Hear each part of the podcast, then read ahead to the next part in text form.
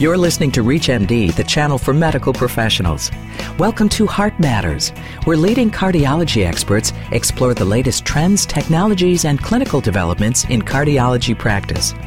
Your host for Heart Matters is Dr. Janet Wright, Senior Vice President for Science and Quality for the American College of Cardiology. It's a common condition.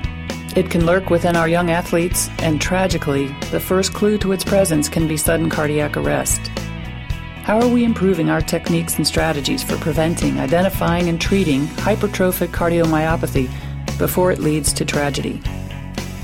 Our guest this morning is Dr. Ted Abraham, Associate Professor of Medicine at the Johns Hopkins University School of Medicine.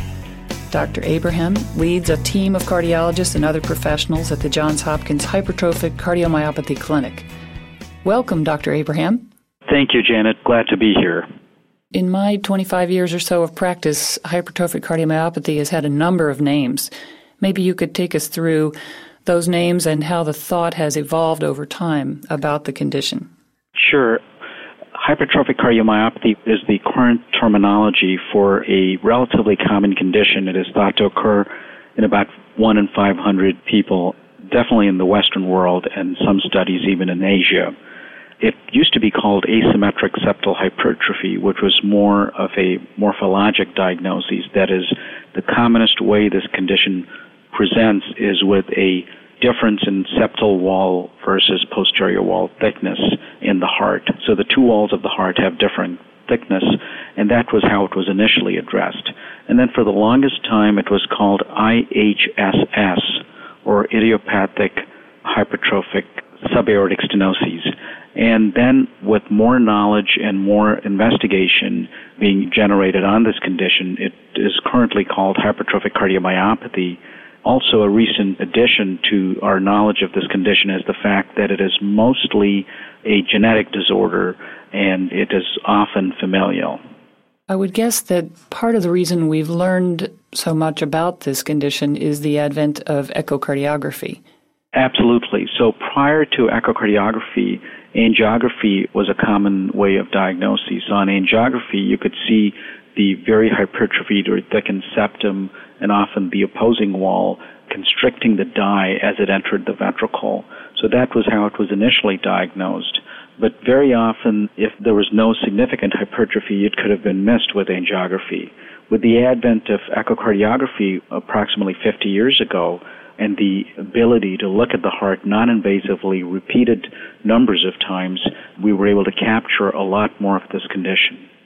And perhaps you could, I guess I'm looking for clues as to why there has been an evolution in thought about this disease.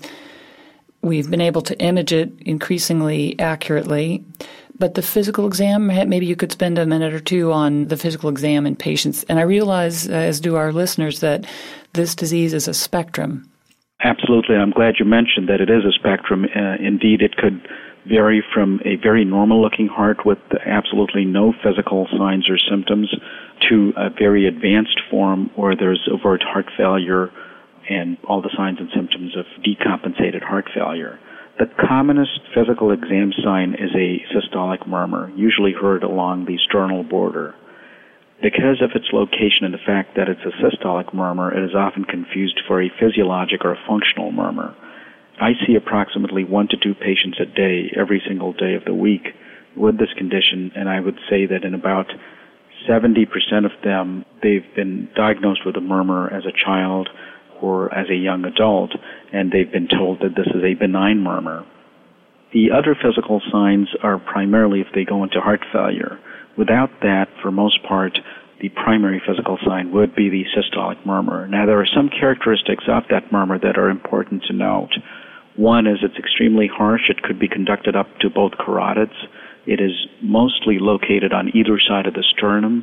It gets worse or intensifies with expiration or after a Valsalva maneuver. That's because the dynamic obstruction gets worse.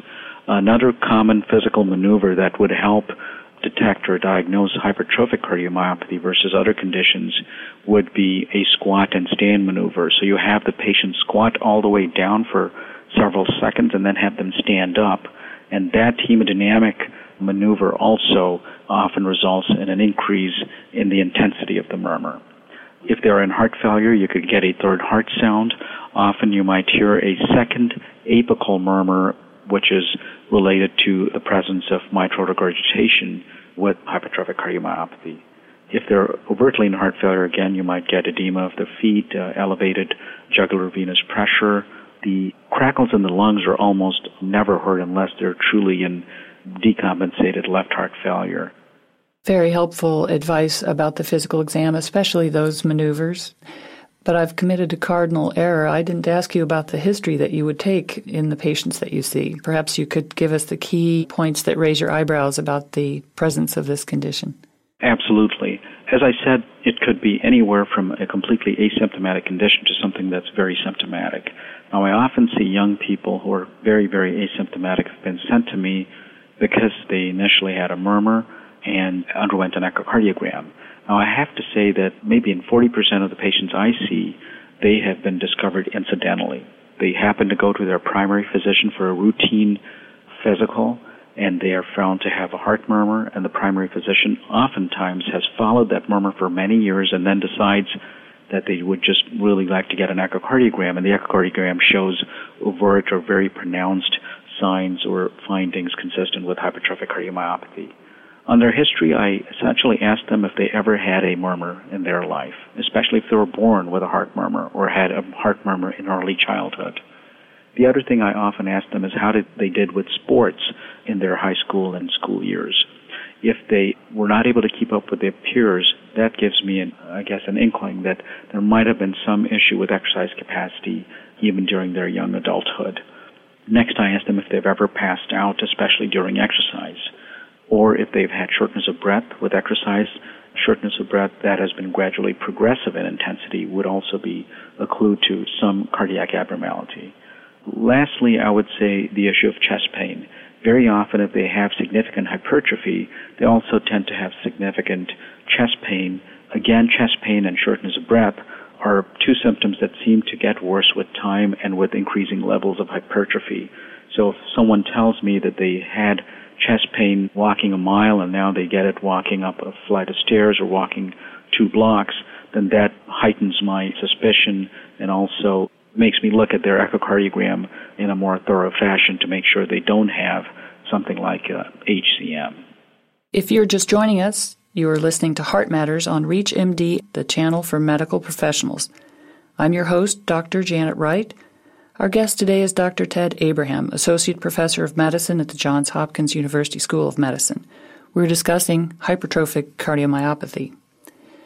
Ted, we were reviewing the clues that are in the history, patient's history, that could tip you off to the presence of hypertrophic cardiomyopathy. What about family history? Family history is very critical, and I'm glad you touched upon that. After I take their current history, I always ask them if anybody in their family actually carried a diagnosis of either IHSS or HCM. And I'd say in about half my patients, they do give a history of HCM.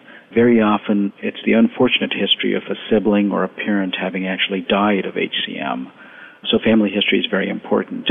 Now, if they do not give me a direct history of HCM, I ask them if anybody in their family died of heart disease or ever complained of chest pain, if they were ever diagnosed with a myocardial infarction, or if they died suddenly that or unsuspected.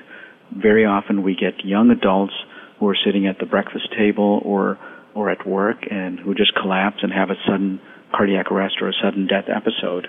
And hypertrophic cardiomyopathy often presents with sudden cardiac death. In fact, in folks less than 30 years of age, the commonest cause of sudden cardiac death is HCM. Are there genetic counseling approaches now that are recommended for affected families? Absolutely. In our clinic, which consists of a significant component of which is actually the genetic component. We have geneticists, medical geneticists, and genetic counselors. We encourage every patient to undergo genotyping. President Bush signed into law the Genetic Non-Discrimination Act, which prevents insurance companies and employers from using genetic information to discriminate against patients. So that opened up a new avenue for genetic testing. Prior to that, the insurance could have used your genetic information to adversely influence your premiums or even your coverage. We are now free or the patients rather, have the freedom to get their genetic testing. So we offer genetic testing in the patient and all their first-degree relatives. It remains an expensive test, so for most part, it would be best if the insurance could cover that test, and many insurances do cover this test. It costs about $3,000 to $4,000. Now, the genotyping test covers a few genes. We don't obviously know all the genes out there that cause hypertrophic cardiomyopathy, but the ones that are known, it covers about 60% of them. So we need to take the genotypic information with a grain of salt. If it's positive, it's great, but if it's negative, it does not mean you don't have the disease, because we might just not be looking for the gene that you have in that particular case. So genotyping is followed in our clinic by genetic counseling. We have a certified genetic counselor who will spend about an hour with each patient and their families and draw up a family tree and go over in lay terms what this condition means to the patient, to their family, to their children and their grandchildren, because obviously this is passed on in a dominant fashion. Lastly, I'd like to say that genetics is one piece of the pie. It doesn't give you the whole story, because you could be genetically negative but could have an echocardiographic or an MRI picture that's very classic for hypertrophic cardiomyopathy. So for treatment purposes, it's really the phenotype, the picture that we see on the echocardiogram, that makes the difference. The genotype is good information. It's good to test in their children, and in some genotypes, it is good to know because they're the so-called malignant genotypes. For example, the troponin mutations are known not to cause too much hypertrophy, but be associated with very high rates of sudden cardiac death. So as far as treatment strategies go, genotyping occupies, I'd say, a slightly minor role compared to the actual phenotype in a particular patient. That's a relief, actually, to hear, because of the resource issue, the expense of genetic testing.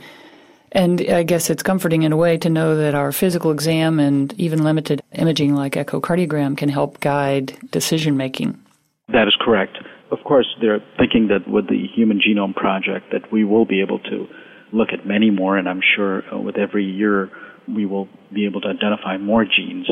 However, the way the medical condition and the course of the condition evolves, we know that genotyping will probably continue to play a modest or minor role rather than a predominant role in determining the optimal therapy for the patient. Your advice at this point to someone with at least phenotypically mild HCM in terms of their physical activity? Again, a great question.